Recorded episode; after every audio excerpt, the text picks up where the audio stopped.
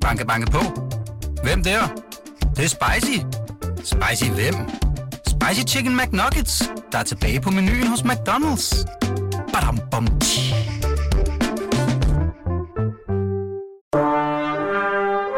du lytter til Radio 24/7. Velkommen til Flaskens Ånd med Poul Pilgaard Jonsen.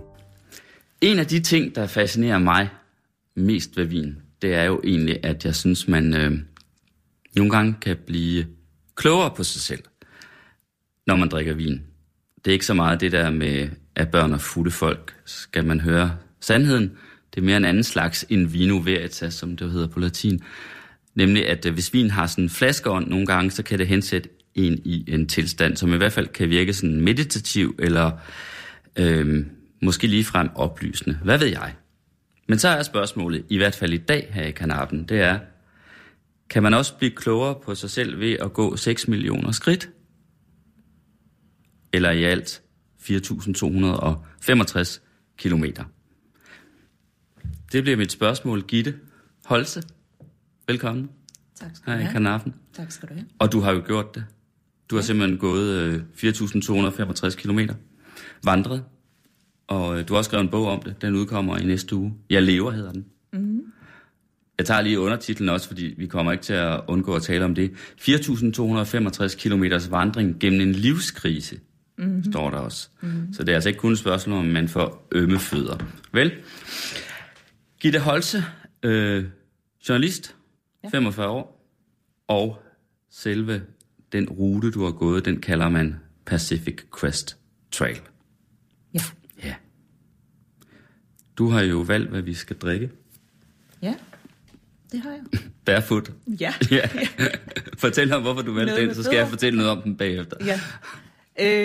Jamen, jeg har valgt den, fordi det var en vin, jeg drak undervejs, og det lyder jo lidt absurd at gå så langt og drikke vin i glasflaske, og det gjorde jeg selvfølgelig heller ikke. Man kunne få den i små 20 centiliters plastikflasker undervejs i de små butikker, jeg kom forbi i de små byer. Og plastikflaske er jo perfekt, når man skal bære på det. Og så synes jeg, den smager godt. Ja. Det her, det er en udgave, der er lavet på druen Merlot. De laver jo altså stort set alle druer. Altså vin med alle druer, Cabernet Sauvignon, Syrah, hvad ved jeg. Mm. Og det er jo fordi, det her, det er jo faktisk lidt sjovt. Jeg tror aldrig, vi har haft en vin. Vi har i hvert fald aldrig haft den her vin i programmet, og jeg tror egentlig heller aldrig, vi har haft en vin, der bliver produceret i så et enormt omfang som den her. 18 millioner kasser bliver der lavet hos Barefoot, som ligger øst for San Francisco. Mm. Og i dag er det faktisk ejet af et andet vinhus, der hedder Gallo, som også er sådan et stort vinhus, og tilsammen gør det, at det her, det er simpelthen ubestridt verdens største vinhus, vi drikker vin fra. Ja. Wow. Så lad os gøre det. Ja. Skål, Gitte Holse. Skål.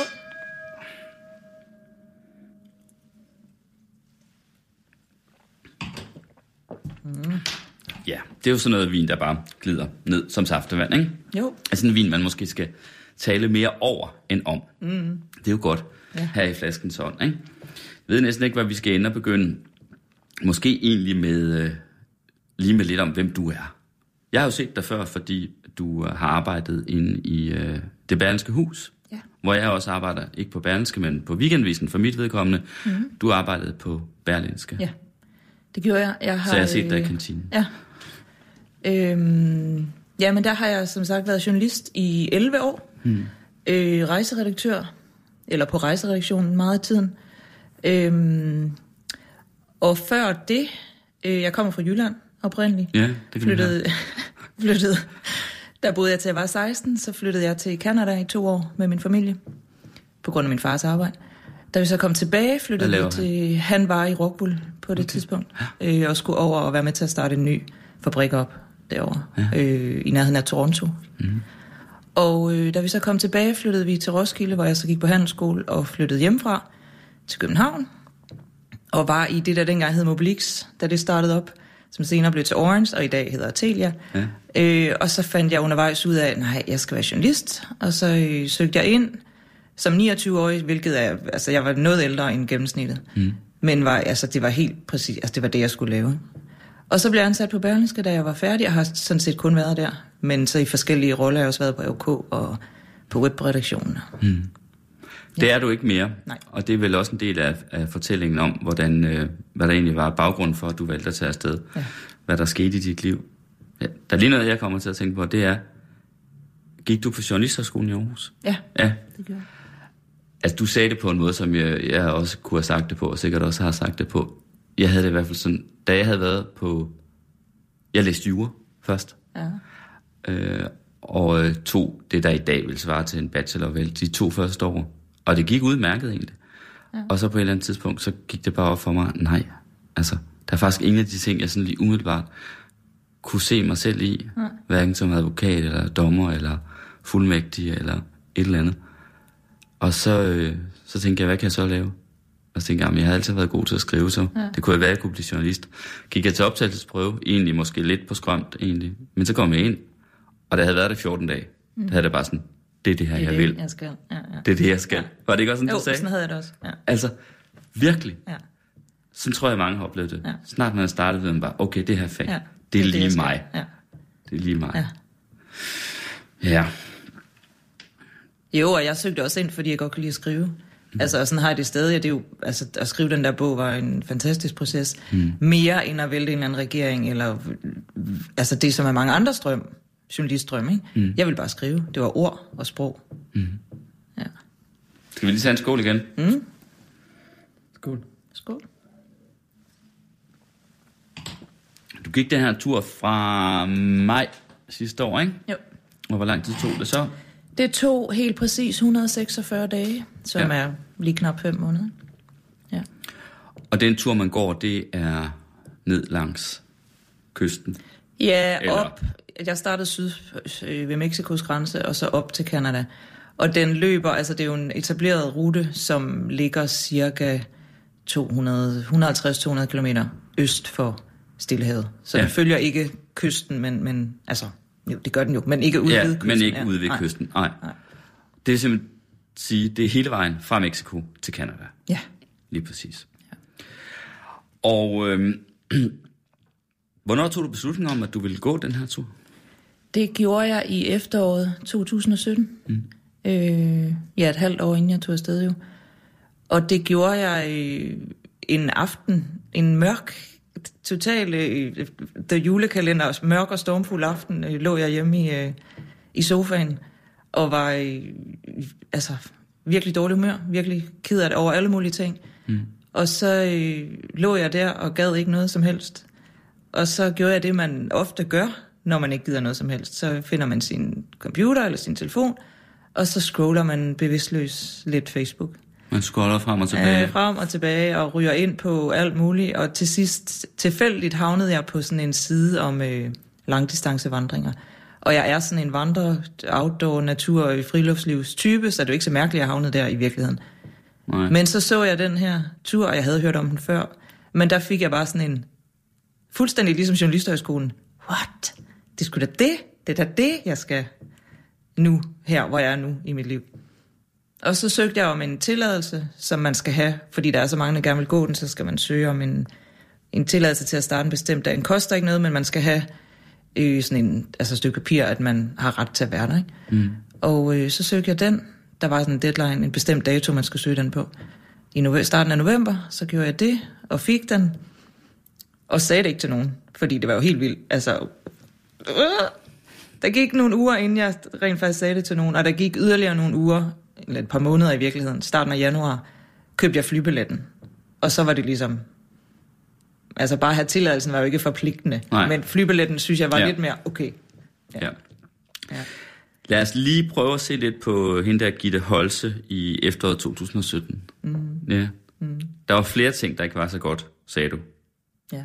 Skal vi ikke tage dem en efter en? Jo. Du må selv bestemme, hvor du begynder. Hvor skal du endnu begynde? Ja, men lad mig starte med det med jobbet, når nu vi allerede har talt om det. Ja. Jeg var jo som sagt rejseredaktør, og var det i 6-7 år. Og så i 2015 udliciterede Berlingske sit rejsestof, ligesom andre medier også har gjort. Og det betød jo, at min stilling blev nedlagt, kan man sige. Og den rykkede jo med ud til det bureau, der fik opgaven. Og der var en fyringsrunde i samme ombæring. Og jeg tænkte, nu bliver jeg fyret. Det gjorde jeg så ikke, men jeg blev rykket et sted hen i huset, som jeg ikke kunne se mig selv i. Og jeg var rigtig ked af det. Jeg prøvede det bedste, jeg kunne, men det var, ikke, altså, det var bare ikke mig, den rolle der. Hvad skulle du sidde og lave? Jeg blev rykket ned på kulturredaktionen, og kulturredaktionen er fuld af søde mennesker. Men de er alle sammen meget, altså de ved enormt meget om hver deres område. Og jeg følte mig helt malplaceret, for jeg ved ikke ret meget om kultur. Jeg ved sådan overfladisk, men ikke nok til egentlig at kunne skrive en ordentlig historie, følte jeg ikke. Så jeg fik lidt sådan nogle ad hoc, nu er der bygget en ny bro i København, eller nu et eller andet arkitektur, ikke? Som... Altså, det var bare ikke mig. Jeg var ked af det, og nogle dage, det var nærmest... Altså, så kom jeg til at sparke hunden derhjemme, fordi jeg var så frustreret over ikke rigtig at føle, at der var en rolle, som jeg brød mig om, eller som blev, du ved, set, eller anerkendt rigtigt. Mm. Så var der endnu en omstrukturering i huset, og så røg jeg ned på, i det, der hedder Newsroom, og skulle være med til at lave den daglige avis. Og så fik jeg lidt webstof, og det var bare... Alt var forkert, og til sidst sagde jeg op. Jeg sagde op i det var et fravalg mere end det var et tilvalg, fordi tilvalget var at blive freelancejournalist, som jo er det, alle journalister kan kalde sig selv, når de ikke har et arbejde i virkeligheden. Og det er undskyld til alle freelancejournalister, der virkelig lever af det.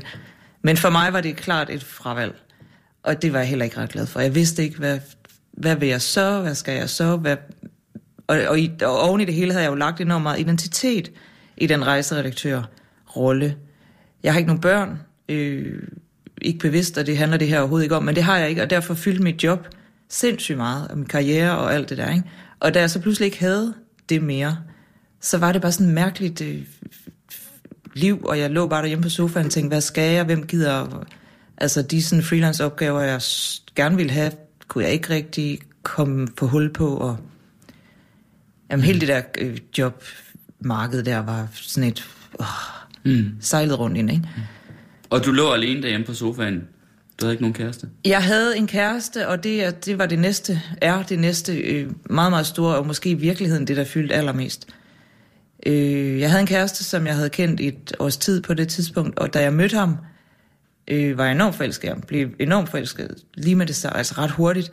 Og han behandlede mig som en prinsesse, altså sådan en, jeg var bare det vildeste i hans liv, og bekræftede mig i hovedrøv. Altså alt var... helt fantastisk, indtil jeg fandt ud af, at han havde nogle meget, meget mørke sider. Han var meget jaloux og meget kontrollerende og manipulerende. Altså nu egentlig har jeg ikke så meget lyst til at tale om, hvad han er eller var, men hvordan det påvirkede mig. Og jeg kunne mærke, at jeg blev mere og mere trykket i det forhold. Mistede mig selv mere og mere. Jeg holdt op med at gå i det tøj, jeg egentlig havde lyst til at gå i, fordi det brød han sig ikke om. Jeg slettede mænd, jeg kendte på Facebook, for det brød han sig ikke om. Jeg gik ikke til fester. Jeg holdt op med at tale om, hvem jeg havde talt med af mænd på mit arbejde. Og vi så ikke nogen dateprogrammer i fjernsynet. Og jeg ryddede min... Altså, på et tidspunkt opdagede jeg, at han læste min mail, som min Facebook. Altså, han ligesom havde fundet vej derind, hvilket jo var enormt grænseoverskridende for mig. Men jeg beholdt ham alligevel i lang tid, og til sidst så altså, alt gik op i ikke at gøre ham vred. Og jeg vidste jo godt, det der var enormt usundt, og dem, der sagde det til mig, skubbede jeg væk, fordi jeg jo godt vidste det, men kunne bare ikke finde ud af at komme ud af det. Ja, så det fyldte rigtig meget. Altså, ja. Hele min tro på mig selv var helt væk i det der. Altså, vi tager lige en skål, fordi... Ja. Det kan godt være, at du ikke har så meget lyst til at snakke mere om ham, men det har jeg faktisk. Ja. Så så med forlov, så insisterer jeg på, at vi taler lidt mere om ham, eller i hvert fald om det, om sådan et kærlighedsforhold. Skål, Gitte Holse. Skål for det. Jeg siger bare efternavnet for nytilkommende lytteres skyld, ikke? Jo. Ja. Fordi det er jo egentlig interessant, hvad det er, der kan ske i sådan et forhold. Nu har du ikke selv brugt ordet, men der var sikkert nogen, der ville tænke, det må da være en psykopat, hun har været i et forhold med, ikke? Det er der helt sikkert nogen, der vil tænke, og det vil jeg også selv kalde det, efter at have læst enormt meget og talt enormt meget med folk, der har forstand på den slags. Men kunne det ikke også bare være sygelig jalousi, måske? Eller? Det var det også. Ja. Og jeg vil heller ikke sidde og sætte en klinisk definition på andre mennesker. Altså, jeg ved bare, hvordan jeg selv oplevede det. Og alle de tegn, der er på psykopater eller sociopater, eller hvad man nu skal kalde det, var til stede. Og hvor lang tid er det, I sammen? Vi var sammen et år. Et års tid? Ja. Hvor lang tid går det, inden du opdager, at der er et eller andet, der er mærkeligt? Der går godt og vel 3 måneder, da det første sådan udbrud kommer. Ja. Beskyldninger og aggressive udbrud i virkeligheden. Og hvad tænkte du så om det, da du oplevede det først? Jamen, der blev jeg enormt chokeret. Altså, jeg havde slet ikke set den side af ham. Og jeg reagerede først med sådan en vantro, grinede lidt, haha. Og så prøvede jeg lidt at ironisere over det, og grine lidt af det. Og det skal man jo åbenbart ikke gøre, fordi det blev han endnu mere bred af. Og så endte det med, at han styrtede ud af døren, og så stod jeg der og var helt paf. Og så gik der en halv time eller sådan noget, og så sendte han en besked med undskyld, og da han kom hjem den dag, var det også sådan en undskyld og græde og alt det der, ikke? Og da det ligesom var sket nogle gange, samme mønster, var det som om de der undskyld ting, de blev sådan lidt hule, hvilket jeg så også fik sagt, og det faldt bestemt heller ikke i god jord. Nej. Men du var stadig forelsket i ham? Jeg var stadig forelsket i ham, og det var jeg i lang tid, og da jeg holdt op med at være det, og det gjorde jeg, inden det stoppede, tror jeg bare, jeg var så fanget ind i det, at jeg ikke kunne finde ud af at sige fra rigtigt. Altså, han slog mig aldrig fysisk. Der var nogle gange, hvor jeg var enormt bange for det, og den dag, jeg havde besluttet at sige farvel til ham, der havde jeg min søster på sådan en speed dial, fordi jeg anede ikke, hvordan han ville reagere, og hvis han pludselig gjorde et eller andet ved hunden, eller et eller andet, så var jeg bare nødt til at have nogen til at komme. Mm. Så ja, jeg var nok også lidt bange for ham, og for hans voldsomme reaktioner på alt muligt, og det kunne også være ting, man slet ikke havde forestillet sig, som bare kom sådan ud af det blå. Hvad kunne det være? Jamen, det kunne være en dag, der havde han opdaget, at der lå nogle kondomer inde i mit badeværelse, som har ligget der i 100 år, og som bare ligger der, fordi der ligger de. Og det havde han set, og så en eller anden dag i en anden sammenhæng, så siger han, du skal ikke tro, jeg ikke ved, hvad der ligger inde på badeværelset. Hvor jeg var sådan et, hvad ligger der inde på badeværelset? Der ligger shampoo og tandpasta. Og han vidste godt, der lå de kondomer, og hvad de lå derfor, når nu vi var kærester. Så var sådan, de jo ligger der, de kan sidde for gamle og sprækket og alt muligt. Altså, det er da ikke noget, jeg havde tænkt over, jeg skulle rydde op i. Men for ham var det et tegn på, at jeg bare gik og ventede på at smide ham ud. Ja. Og det gjorde du så til sidst? Ja, det gjorde jeg, eller i virkeligheden gjorde han. Han skred ud af døren over noget, han var vred på mig over. Og så ringede han ned fra bilen lidt senere og sagde, ja, nu vidste han godt, nu skulle jeg ud og sprede ben for hele byen sammen med min veninde, fordi det var jo det, vi var bedst til. Så lagde jeg på. Desværre i dag kan man ikke knalde røret på, ligesom man kunne i gamle dage.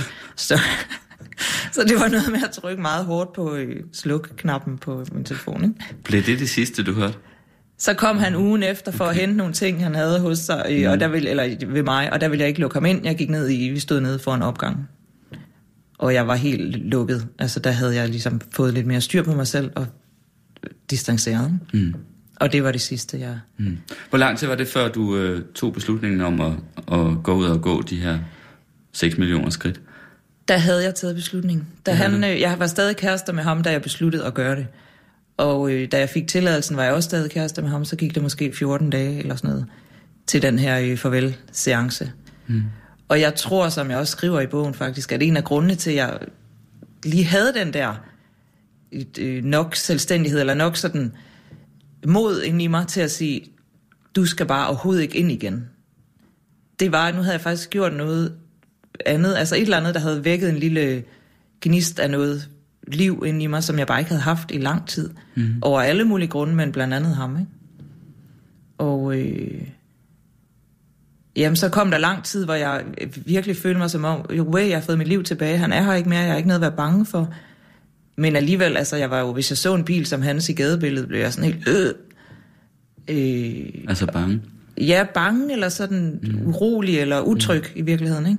Og mit hår faldt af, og min menstruation fuckede helt op, og jeg kunne ikke sove om natten, og alle de der tegn på, at min krop var stress, eller jeg var, altså, vi er fuldstændig ubalance, ikke? Selvom han egentlig var ude, men det vidste mit system måske ikke lige så meget som min. Nej. Ja. Men du var vel også ked af det et eller andet sted, fordi det er man... Jeg var også ked af det, hvis et forhold er forbi, også selvom man selv har villet det. Ja. Ja, selvfølgelig var jeg ked af det, fordi man er jo også sådan indrettet, at man husker de gode ting. Mm. Og de der få minutters glæder, der havde været her og der, ikke? Dem kunne jeg jo godt huske. Og det var formentlig også derfor, jeg holdt ved ham så lang tid, fordi den søde side af ham var jeg helt vild med. Og så kunne jeg lidt bedre indordne mig efter, nå, men det er jo også min skyld, at han nu presser jeg ham jo, nu bliver han jo nødt til, som han jo selv fik sagt, jeg er jo nødt til at rode i dine ting, fordi jeg skal vide, om du lyver for mig, og jamen, det er utroligt, hvad han kan bilde sig selv ind, ikke? Så jeg var meget vred på både ham og mig selv, da det var slut. Jeg var mig selv meget, fordi jeg ikke har sagt fra, men selv nu, når jeg kigger tilbage, jeg har den viden, jeg har nu, er jeg ikke sikker på, at jeg havde kunnet, fordi man er så viklet ind, eller jeg var så viklet ind i hele det der spind af en sød side og en mørk side, og han var også rigtig god til at finde mine svage punkter og trykke på dem. Og, ja. Så en af grundene til, at jeg tog afsted, var bestemt også for at finde mig selv, altså mit selvværd og min integritet og ro og alle de der ting, som var blevet væk i det der forhold. Det forestillede du dig kunne ske? Det havde jeg en idé om, ja. Ja. Du bruger også et... Jeg har læst det i din bog der. Nu kan jeg faktisk ikke huske, om det er bogen, det står, eller om det er et andet sted, hvor du har skrevet det, men du har i hvert fald skrevet det. Mit liv er en fucking joke, tænkte jeg, mens jeg sad der på toilettet. Er det lige inden du beslutter dig for at tage afsted? Ja. Det er det. Dit liv er en fucking joke. Mit liv er en fucking joke, ja. Det tænkte jeg. Fordi alting rodede rundt, og jeg kunne ikke finde ud af noget som helst. Ja, jeg var sund og rask, og folk, der ikke er sund og raske, vil nok sige, slap lige af, ikke? Jo. Men alt andet, altså alle de der ben, man stiller sit liv på, kærlighed, job og så videre, de var bare sådan, de vaklede på det tidspunkt. Og så tog du afsted, der i maj? I maj, ja. Hvordan gør man rent praktisk? Altså, du var jo alene, ikke? Jo, jeg var alene. Hvordan gør man rent praktisk? Jeg tænker ikke på, hvad du pakkede ned. Jeg tænker på, hvor flyver man hen? Og... Jeg fløj til San Diego. Ja. Det sydlige punkt af stien, den starter i... Der er sådan et monument, betonmonument. Er det et bestemt sted, at turen starter? Ja. Vi tager lige navnet igen. Pacific Crest Trail hedder den. Ja. Altså 4.265 kilometer fra Mexico til Canada, gennem hele USA, på, altså, lodret, ikke? Jo, Så tager man hen til et monument. Man tager hen til et monument, som er cirka en times kørsel fra San Diego, altså øst for San Diego, og det ligger, hvis jeg var gået 10 skridt sydligere, så havde jeg ramt muren, eller hegnet, som det er i dag, ind til Mexico. Og der er det der monument bygget, som er 1,5 meter højt eller sådan noget. Og så står man der, man tager et billede af sig selv. Det er ret ublik, det gør jeg i hvert fald, hvor jeg sidder der og ser en lille smule usikker ud. Og så begynder man at gå. Og fra San Diego, jeg boede i San Diego, der boede jeg ved nogle mennesker, man kalder Trail Angels, som er sådan et netværk af virkelig, virkelig søde, hjælpsomme sjæle, der findes i virkeligheden langs hele stien op, hele vejen til Canada, som er mennesker, der ikke selv går den her tur, men som hjælper dem, der gør, med alt fra transport, til man kan komme hjem til dem og få vasket tøj osv.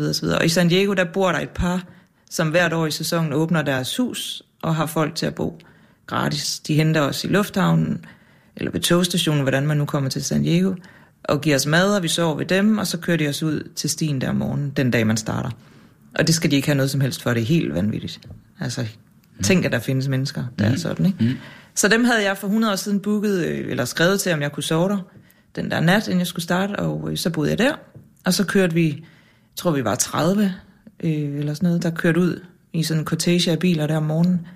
7:00 om morgenen stod jeg ude ved monumentet, med min rygsæk, med 7 liter vand, fordi der var rigtig langt til næste sted, der var vand, og det var ørken. Og så skrev jeg mit navn i sådan en logbog, der var. Mm. Og så begyndte jeg at gå. Gik du alene, eller fulgtes du med nogen, der fra begyndelsen? Jeg prøvede lidt at følges med nogen af dem, der havde boet, jeg kendte, eller jeg havde mødt der ved det der par i San Diego. Men de gik meget hurtigere end mig. Det var sådan en flok unge, 22-årige amerikanske knægte der, ikke? Der nærmest fløj ned ad stien. Så var der lige en enkelt brite, som gik lidt langsommere, men jeg kunne ikke følge med. Så de var ret hurtigt væk.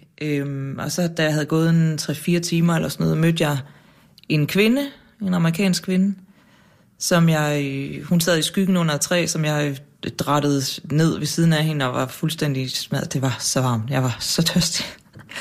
Og så fulgte jeg faktisk med hende de næste 4 uger. Og det var jo ret tilfældigt, fordi jeg var jo startet selv. Og jeg havde egentlig ikke... Altså jeg vidste selvfølgelig godt, der også var andre. Men det var ikke sådan, jeg havde en plan om, jeg skal følges med nogen. Det var ikke sådan tanken. Gik I så og snakkede sammen? Det gjorde vi ret meget af tiden, især de første uger. Også... Altså, der er jo sådan en lidt utryghed ved, hvad pokker er det her for noget, ikke?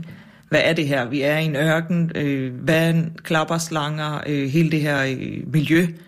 Min rygsæk er tung, hun fik vildt mange væbler og alt muligt, man er i. Der var det meget rart at have en og dele det med. Men jeg fandt også ret hurtigt ud af, at vi var ret forskellige. Hvordan? Hun var meget social. Meget ville gerne holde lange pauser og socialisere med alle mulige mennesker. Og jeg var der jo ikke for andres skyld i virkeligheden. Det var et meget egoistisk projekt, jeg var der for mig selv. Og det var ikke, fordi jeg ikke ville tale med andre, men det var bare ikke det, jeg var der for. Så selvom vi havde det skide sjovt og hyggeligt og snakkede enormt meget om stort og småt og alting og ingenting og dybe ting og lette ting, så efter de der 4 uger, så følte jeg lidt, nu er det her mig. Nu skal jeg gå selv, og jeg skal have tid og rum og plads til at nogle af alle de tanker og ting, jeg egentlig gerne vil. Altså det er jo ikke, fordi man kan sige til sig selv, i dag skal jeg tænke over min karriere. Sådan fungerer det jo ikke. Men når man går, kommer de der ting af sig selv. Det gør de bare ikke, når man plapper løs med en eller anden, der går lige bag en hele tiden. Så der havde jeg brug for at sige, nu går jeg. Nu er det mig. Og så sagde jeg farvel til hende, og det var helt cool. Der var ikke noget... surhed over det, fordi der er lidt sådan en frase på den her sti, der hedder hike your own hike, som betyder gå din egen, altså gør det, der er dit, ikke? Og det var, altså folk var enormt accepterende over for det, altså nogen havde brug for at gå langt, og nogen havde brug for at gå kort, nogen havde brug for at være inde i en by i dagevis, og det var meget forskelligt, hvorfor man var der, og hvad ens behov, og hvordan ens rytme og sådan noget var, ikke? Og mit på det tidspunkt var, nu skal jeg gå selv. Så kan det være, at vi mødes senere, det kan også være, at vi ikke gør. Og det var helt fint med dem og med mig. Så der er altså byer undervejs? Ja. På turen? Ja. Det er ikke ud på landet, eller i nørken? Man går hele tiden? Nej, det gør man for så vidt, men stien krydser nogle landeveje, kan man vel kalde det. Små, bitte, øde veje. Og derfra blaffer man så ind til nærmeste by, som nogle gange kunne være 2 kilometer væk, og den, der lå længst væk, var 80 kilometer. Ikke? Okay. Og dem er man ligesom nødt til at komme ind til, for at få nye forsyninger af mad, for man kan jo ikke bære 5 måneders mad på ryggen. Nej. Så man går 3, 4, 5, 8 dage imellem de der veje, hvor der fører ind til byer, eller campingpladser med små butikker, ikke? Og så får man fyldt lagerne op. Så får man fyldt rygsækken op, og får opladet sin telefon, og får et bad, og... mad, og vin i små... Og vin i små plastikflasker. Ja. Vi drikker dem af glas her i flasken sammen. Skål. Hvad synes du egentlig, det var for nogle typer, du mødte undervejs, der gik den der tur? Var det nogen, der frustrerede og ulykkelige, ligesom dig selv? Eller? Det var virkelig, virkelig, virkelig blandet. Ja. Altså, det var... jeg ved egentlig ikke, hvad jeg havde forventet, i virkeligheden. Mm. Men det var meget blandet. Der var mange, helt klart en overvægt af unge amerikanere, straight out of college. Altså sådan nogle... nu var de færdige med deres uddannelse, og nu skulle de bare have et sabbatår. Altså for dem var det, i stedet for at tage til Asien med rygsæk, så gjorde de det her, og det så også godt ud på deres CV og alt muligt. Så de virkede ikke som nogen, der havde de store bekymringer. Det var bare et eventyr og sjov. Og af samme grund var der rigtig mange af dem, der faldt fra, fordi der kommer nogle dage, der ikke er særlig sjove. Ja. Og det er hårdt og varmt og langt og udmattende og støvet og beskidt. Og det er ikke særlig sjovt. Og hvis man kun er der, fordi det skal være sjovt, så er risikoen for, at man siger, nej, det magter jeg ikke. ret stor, ikke? Og så de faldt fra. Så var der ældre, der var mange pensionerede, kan man vel sige, og det, så tænker man, om de er 85. Men i USA kan man lidt retire, når man er yngre, ikke? Så der var jo sådan nogle midt-50'er, ja, omkring 60, som gik, nogle af dem, en del eks-soldater faktisk, eller army-mennesker, som, når man, så var det det her, de gjorde, nu var de ude i naturen, og de havde helt sikkert, uden at jeg ved det for deres alles vedkommende, men nogle af dem, jeg talte med, havde jo et eller andet i bagagen fra, hvor de nu havde været. Altså PTSD, posttraumatisk stress. Ja, det var der nogle af dem, der var også nogle af dem, der bare, du ved, de havde været, deres liv havde været militæret, og nu var de civilister, hedder det vel, og så havde de brug for at gøre det her, for at komme ud og gå og være sig selv, eller være i lidt mere stillhed, og hvad ved jeg, ikke? Mm. Sådan nogen som mig, sådan midalder, midt i livet typer, som har børn og familie, og sådan var der ikke ret mange af, og familie af samme grund, fordi man er nødt til 5 måneder af længere tid, end man, altså det er jo ikke bare en hej skat, nu tager jeg lige på skiferie. Altså det er lang tid at være væk hjemmefra. Mm. Og man, ja, hvor meget var det? 140 dage? Ja. I 5 måneder var jeg væk fra Danmark, og man er nødt til, hvis man har et job, at man er nødt til at sige det op, eller i hvert fald lave en eller anden aftale. Det havde du så faktisk ikke. Det og du havde jo altså heller ikke nogen børn, tror jeg, du også fik sagt det i begyndelsen, ikke? Jo. Ja. Nu kommer man bare lige til at tænke på noget. Altså, hvad spiste du egentlig? Nu ved jeg, hvad du drak, men hvad spiste du? Jeg drak altså også andet end vin. Jeg drak også lidt vand i nyerne.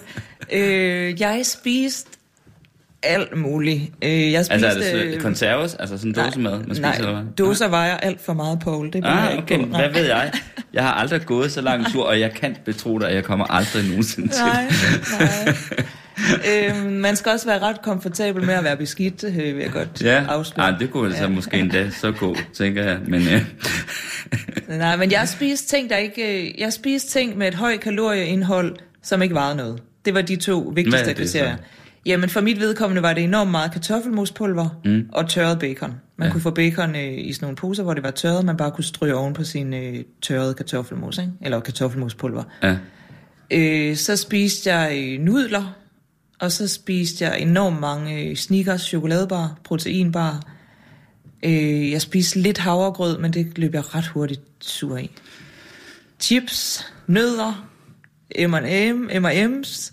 Tabte du dig, eller tog du på undervejs? Jeg tabte mig 7 kilo. 7 kilo? Ja. Jeg kunne slet ikke spise. Altså, når man går så mange kilometer, jeg gik jo i snit 30, nogle gange 40, et par enkelte dage, 50 kilometer, så forbrænder man vanvittigt meget, mange kalorier, ikke? Og jeg kunne slet ikke spise så meget, som jeg forbrændte. Altså, selv i slutningen af turen var jeg oppe på at spise 7 Snickers, eller andre chokoladevarer om dagen, ikke?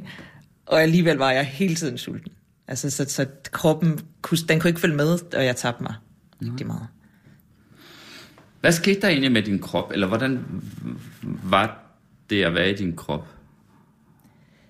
Den var på et tidspunkt, i forholdsvis i starten, da jeg havde været afsted i 7 uger, cirka, fik jeg sådan et nedbrud, vil jeg ikke kalde det. Men på det tidspunkt var jeg kommet til det første stykke af ørken, så kommer der et stykke med meget høje bjerge, altså over 3.000 meter, nogle af dem 4.000, altså hvor man går meget op og ned, og hvor der også er tynd luft og sådan noget, ikke? Og der gik min krop simpelthen ned, altså den protesterede, det er jo som om, at der ikke var mere benzin på den motor der, og jeg kunne ikke spise nok til at holde den i gang. Jeg spiste et glas Nutella på 3 dage, bare for at få nogle hurtige kalorier, ikke? Men der gik den, altså den var helt nedbrudt på det tidspunkt. Jeg blev så ved med at gå, så holdt jeg bare nogle pauser i nogle af de der byer. Jeg havde jo ikke, så skulle jeg fandme ikke give op. Men jeg kunne godt mærke, at der var min krop fysisk, den var presset, ikke? Efter det, der så kom ud af de bjerge, kunne jeg mærke, okay, nu, der var stadig bjerge, men fladere og lavere, ikke? Der kunne jeg mærke, at jeg har fået de vildeste muskler, altså min baglår og min læg og alt muligt. Det hele var bare muskler. Jeg havde tabt mig meget, men der følte jeg mig stærk, og det gjorde jeg egentlig resten af turen. Til sidst, da det var blevet efterår langt op mod nord, frøs jeg rigtig meget, fordi jeg ikke havde noget fedt på mig overhovedet. Men min krop var stærk. Altså, jeg har aldrig været i så god form, som på den tur der. Det er desværre gået væk igen, nu er jeg kommet hjem og i sofaen og spist kager. Men der, altså, er du sindssygt, hvor var jeg stærk. Og det var jo dejligt. Det var dejligt at mærke, at ens krop bare kunne gå 40 kilometer uden nogen som helst problemer. Det var jo vildt. Mm. Ja. Var der noget tidspunkt, hvor du var ved at give op? Der var en dag, og det var en af de dage i bjergene der, hvor jeg simpelthen ikke, at det gik enormt meget. Det var det højeste pas på ruten, jeg skulle op til. Og jeg stod bare der neden for den bjergvæg, kan jeg huske, og kiggede op og tænkte, det der, det kan ikke lade sig gøre. Og det syrede er, at jeg har før været på ture, der er meget højere end det der. Mere stejlt og mere alt muligt, ikke? Men der var jeg bare helt... Altså det var, som jeg sagde lige før, som om, at der bare ikke var noget som helst benzin på den motor. Og så satte jeg mig ned, jeg sad på sådan en klippesten, måske en halv time, jeg orkede ikke engang at tage min rygsæk af, jeg sad bare og hang med hovedet, som sådan en klunkende type der, og havde lyst til at lægge mig ned og bare sove i det der støv. Og tænkte, hvad laver jeg her? Altså jeg havde virkelig sådan en, hvad er det, hvorfor kan jeg ikke bare sidde hjemme i sofaen og læse om det her? Hvorfor skal jeg være den, der gør det? Hvorfor har jeg fået den mærkelige idé? Mm. Og så, altså, det jeg så havde gjort, inden jeg tog hjemmefra, var at faktisk forberede mig enormt meget, ikke bare fysisk, men også mentalt. Fordi jeg godt vidste, der kommer til at være nogle tidspunkter på den her tur, hvor jeg kommer til at spørge mig selv om lige præcis det der, hvad i alverden laver jeg her? Og havde skrevet nogle grunde til, hvorfor var jeg her, hvad var det, jeg ville, hvad ville jeg opnå, og hvordan ville jeg have det, når jeg var færdig. Det havde du skrevet, før du tog afsted? Ja. Mm. Hvad stod der på den side? Der stod mange ting. Der stod, at jeg ville have mig selv igen, og det er jo meget sådan fluffy, men jeg ville bevise for mig selv, at jeg kunne ting, jeg ikke troede, jeg kunne. Eller ikke turde. Jeg ville være glad. Grundglad, for hele den grundglæde var væk der i efteråret 2017. Jeg ville have min integritet, og jeg ville have ro igen. Jeg ville væk og have perspektiv på hele mit liv, på den måde, som er rigtig, rigtig svært at få, når man sidder og søber rundt i det samme, og så går man lidt på arbejde, og man går lidt, du ved, altså...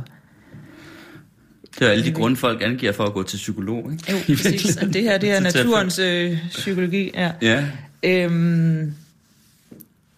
Og det var den liste, som jeg mentalt, eller den jeg sådan huskede, da jeg sad der på den der sten med hovedet mellem benene, og solen bare hjernet ned i nakken på mig, og jeg bare var så træt i mine ben. Så sad jeg og tænkte, hvorfor er det nu, du er her? Mm-hmm. Og den, der sådan poppede op i mit hoved, det var den der med, jamen altså, det er jo lige præcis det her, jeg skal, og det lyder så enormt BS-kliché-agtigt, men den der med, jamen det du tror, at du ikke kan, men du rent faktisk kan, bliver du stærkere af. Mm. Og det gjorde jeg jo også. Altså jeg tog mig jo sammen og rejste mig op og gik virkelig langsomt, men kom op til det pas, jeg ikke troede, jeg kunne komme op til. Og da jeg stod deroppe, tænkte jeg, hey, der er ikke noget i hele verden, der kan slå mig ud. Nu, jeg har lige gået op ad den her freaking bakke. Mm. Så det bliver lidt sådan en... ting, man ikke tror, man kan, når man så har gjort dem alligevel. Hvordan var dit humør egentlig sådan på en typisk dag, hvis du gik? Skide godt. Det var det? Ja. Okay. Hvorfor?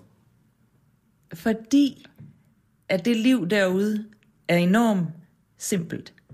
Jeg skulle spise, jeg skulle sove, og jeg skulle gå. Mest gå. Mm. Men der var ikke alt muligt andet. Der var ikke noget, der støjede herhjemme, du ved, medier og Instagram og folks meninger. Nu skal jeg også se ud, og jeg skal mene, og jeg skal sige, og jeg skal gøre, og jeg skal... alt det, der stresser og... Altså, det var bare enormt simpelt, og jeg var enormt meget til stede. Jeg var enormt meget i live, hvilket også er årsagen til den titel på bogen, ikke? Jeg lever. Jeg lever. Hedder den. Mm. Jeg følte mig enormt meget i live. Og i sådan et nu, som er svært at sætte ord på i virkeligheden, men jeg var bare... jeg registrerede alt, hvad der foregik omkring mig, og hey, og det er fedt, at jeg bemærkede små jordjern på stien, og mig selv, og min stærke krop, og alt muligt, hvor herhjemme kan man gå og være sådan, når dagen er gået, kan man ikke huske, hvad man har lavet. Fordi man har været i enten en eller anden bekymring, eller i noget fortid, eller fremtid, eller... alle andre steder end i sig selv.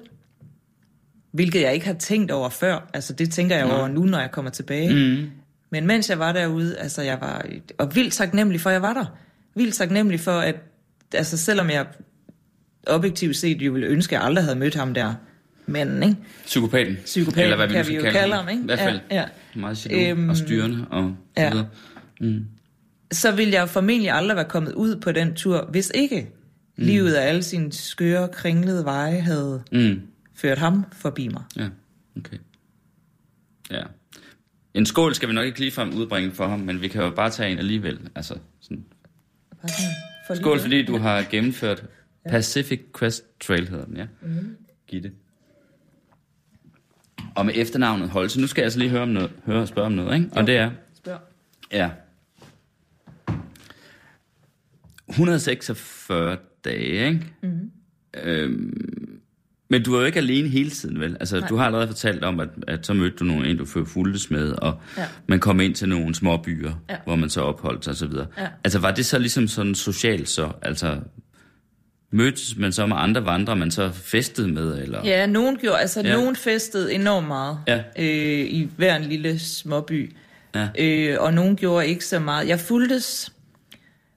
Laura der, eller hende, amerikaneren, jeg fortalte om, jeg mødte første dag, hende fulgtes jeg med de der 4 ugers tid. Ja. Så fulgtes jeg med nogle andre on and off forskellige mennesker de næste måneder eller sådan noget.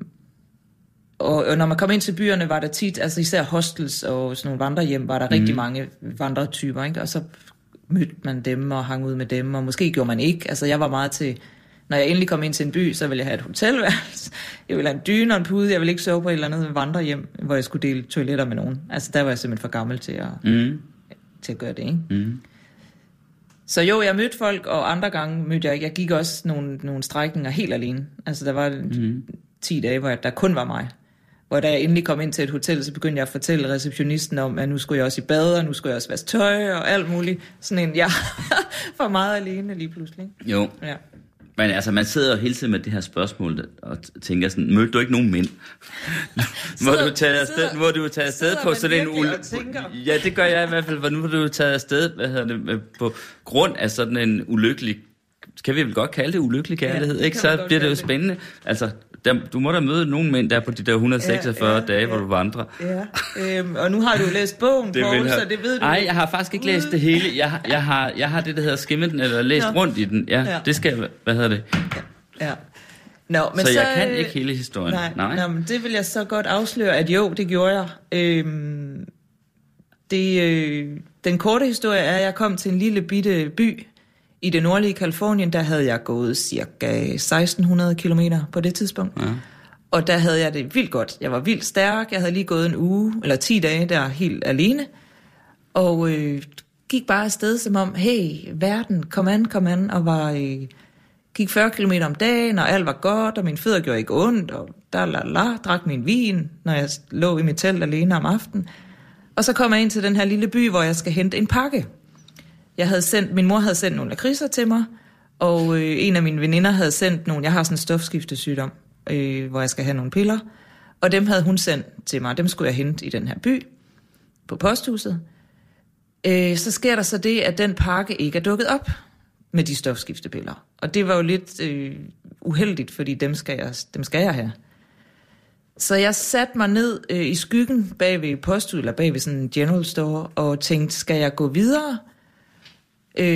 og så ringe ned til det her posthus senere og sige, at de skal sende dem videre, eller skal jeg blive her og vente på, at de måske kommer i morgen. Og mens jeg så sad der, så møder jeg jo, der sad mange andre vandrere. Mm. Og der sad blandt andet 2 mænd. Den ene mand var rigtig sjov. Han fik mig til at grine af alting. Den anden mand var enormt pæn. Og det var jo ikke det værste, man sådan kan bruge dagen på, at sidde og grine lidt og kigge på noget pænt, ikke? Mm. Den ene mand ville gerne gå videre samme dag, om eftermiddagen, når det var blevet lidt køligere, og var meget interesseret i, at jeg fulgte med. Den anden mand ville gerne blive til dagen efter, og han blev ved med at fortælle, at han havde noget mad, han havde fået sendt hjemmefra, der var nok til 2, hvis det var. Var det den sjove eller den pæne, der ville blive? Det var den pæne, der ville blive, okay. Og den sjove, der ville gå. Okay. Så jeg sad sådan og tænkte, okay. Jeg er sådan set ikke kommet for at score mænd, men nu viser der sig jo en mulighed her, ikke? Mm-hmm. Og så endte det med, at jeg tog den sjove, eller gik med den sjove. Det gjorde du? Ja. At du gik simpelthen fra stofskiftepillerne? Jeg gik fra muligheden for, at stofskiftepilleren ville komme næste dag, ikke? Okay. Og tænkte, det må løse sig. Ja. Ja. Og også sådan lidt, jamen egentlig havde jeg selv, det var slet ikke meningen, jeg skulle sidde der. Jeg skulle have suset ind til den by, hentet de pakker og ud igen samme morgen. Ikke? Ja. Det var sådan helt streg i regning, jeg skulle sidde der og flagre hele dagen. Hvad hed han, ham den sjove? Hans, alle fik jo sådan et trail name, altså et navn, man bare sådan hed på stien. Og hans navn var Scoop, eller det han blev kaldt Scoop. Scoop. Ja. Hvad var dit navn? Mit navn var Lupin.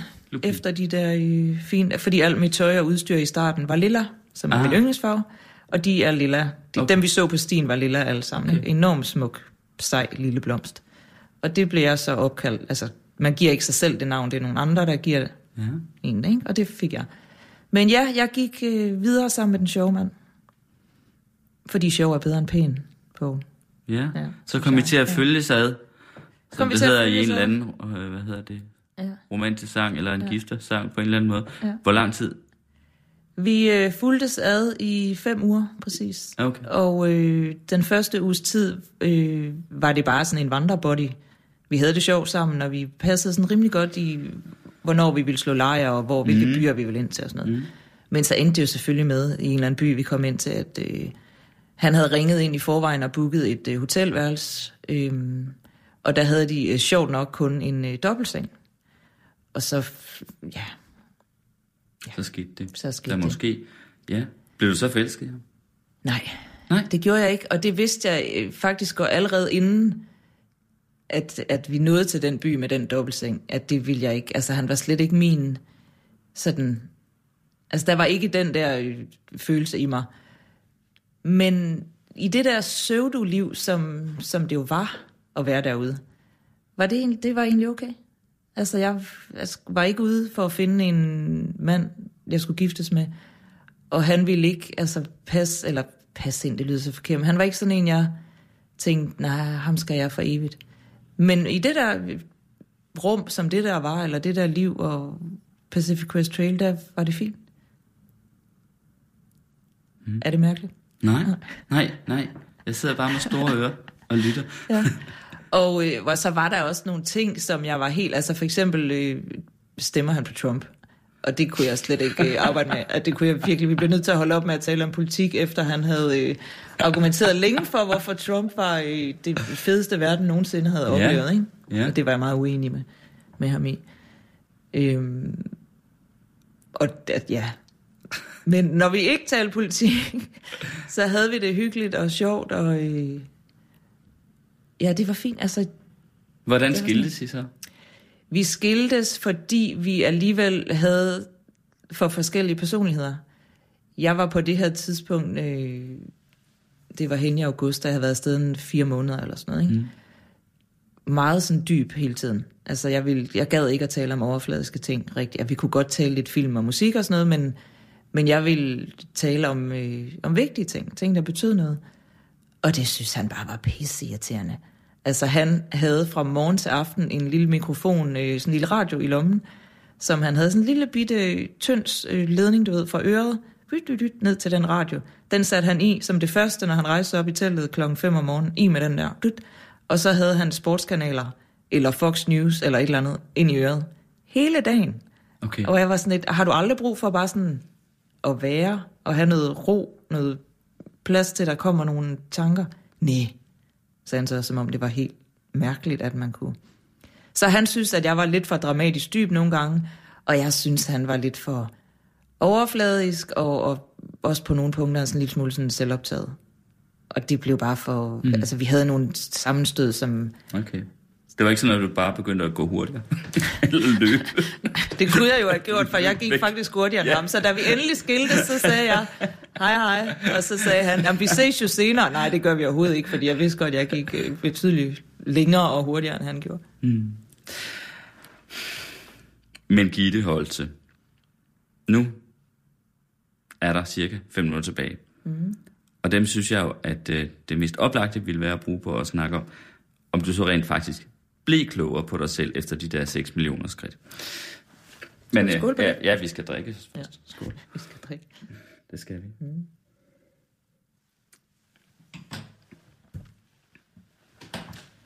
Synes du blev det? klogere på dig selv ved at gøre det her? Ja, det synes jeg. Jeg synes, eller jeg kan mærke, det er ikke bare noget, jeg synes, jeg kan mærke, at jeg har fået en ro, som jeg ikke havde før. Inden i mig selv. Jeg har fået en ro. Altså, jeg er jo kommet hjem i virkeligheden til de samme rammer, som jeg var i før. Mm. Og hvor længe er det siden nu, du kom hjem? Det er, jeg kom hjem 1. oktober. 1. oktober? Ja, okay. 18, ikke? Ja. Det er 4 måneder siden. Ja, godt og vel, godt. Ikke? Ja. Jeg er i de samme rammer. Jeg har godt nok ikke den der kæreste længere, men han er jo stadig altså, en del af mit liv, kan man sige, eller har været. Ja.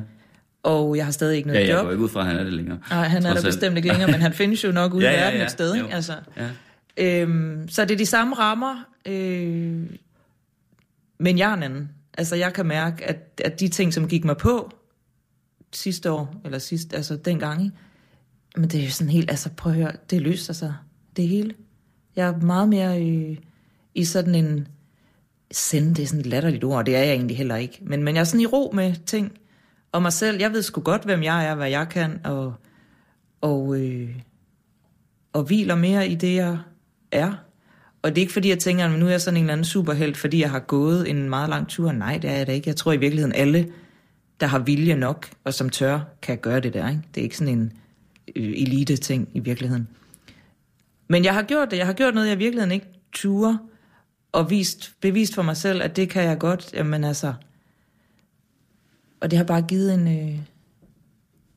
en sådan en ro og ro og tro og retning. Altså, ordet er i virkeligheden lidt svært at forklare, men det kan jeg bare mærke, at klogere. Jo, jeg har også tænkt en masse tanker. Men der er også en masse tankemøller, jeg havde sidste år, som nu er væk. Som er blevet gået væk, eller grædt. Jeg græd jo også enormt meget, og nogle gange jeg sov, nogle gange jeg glæde. Nogle gange bare, ja. Okay. Nogle gange er jeg bare at være fyldt op af alting og storhed. Hvornår græd du så? Var det om aftenen, når du skulle sove? Eller når jeg gik. Også når du gik? Alle mulige tidspunkter, ja. Okay. Altså blive sådan helt overvældet af, hvor stort det var at være der, og ting, altså vrede over ting, der var sket. Og så græder man, og så er det ligesom forløsning. Så der var mange ting. Og grinede mig, altså der var rigtig mange, jeg var kommet enormt meget i kontakt med mig selv, og jeg tror i virkeligheden, det er det, der har gjort det mere end at, i hvert fald lige så meget som at nu har jeg begået en eller anden præstation, ikke? Tror jeg. Er der nogen, der ligesom har sagt til dig, at de synes, at der er noget forandret, altså venner eller familie eller... Det er meget sjovt, du spørger om. Det var der sådan en anden, der spurgte mig om. Og det er der faktisk ikke nogen, der har sagt, men det kunne være, jeg skulle prøve at spørge nogen. Synes du egentlig, at der er noget forandret? Ja, det kan være. Jeg tror sgu, jeg ringer til min mor og spørger hende om det. Egentlig. Ja. Ja, så det er ikke sådan, at jeg vil sige til andre mennesker, hey, hvis I har en lille dyk i livet, så bare gå en tur, for sådan tror jeg ikke, det er. Det er jo forskelligt, hvad der ligesom skal gøres for. Ja. Men mere det der med at gøre noget, man egentlig ikke tror, altså træde ud af de rammer, eller væk fra, gøre noget, ikke? Og så har du så skrevet den der bog, så du har haft noget at lave, efter du kom hjem, kan jeg regne ud, ikke? Jo. Men hvad så nu? Hvad gør du så?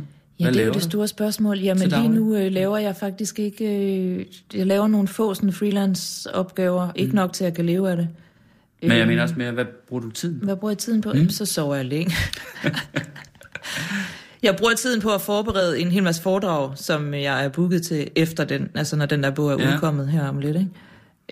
Og hvor meget det griber om sig, det ved jeg jo ikke endnu. Det kan være, det bliver meget, det kan også være, det ikke gør, og så er det fint nok. Men lige nu sidder jeg faktisk og forbereder de foredrag, jeg er booket til. Fordi folk vil jo gerne høre det, og så skal det sgu være ordentligt. Har du optur nu så? I øjeblikket? Ja, det synes jeg. Ja. Jeg er sådan grundglad, som jeg ikke var, da jeg tog sted. Ja. Lad os skåle for det, Gitte Holse. Ja, lad os skåle for det. Godt skåle for Peter Lenskov, som producerede udsendelsen. Skål. Og så skal vi skal lige noget. Ja. Jeg tager altid et billede af mine gæster her i Flaskens Ånd i kanappen, ikke? No. Og lægger det ud på Facebook om søndag formiddag, sammen med et link til programmet. Så kan man jo gå ind og høre det der, hvis ikke man har hørt det, som podcast, ikke? Og så kan man Og samtidig gå ind og se, hvordan gæsten ser ud, faktisk. Så derfor vil jeg lige tage et billede, og det slutter vi altså med. Og det burde måske være din fødder i virkeligheden, men ja. det burde være din fødder, jeg skulle fuldt godt fødder. Men nu bliver det altså, nu er det vinen, der så bliver foden, ikke? Barefoot, ikke? Altså, jo. Nu tager jeg lige min telefon der. Sådan. Tak fordi du kom. Du lytter til Radio 24/7.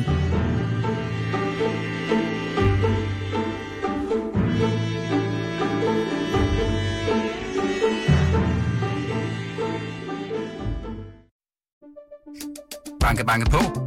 Hvem der? Det er spicy. Spicy hvem? Spicy Chicken McNuggets, der er tilbage på menuen hos McDonald's. Badum, bom, tji.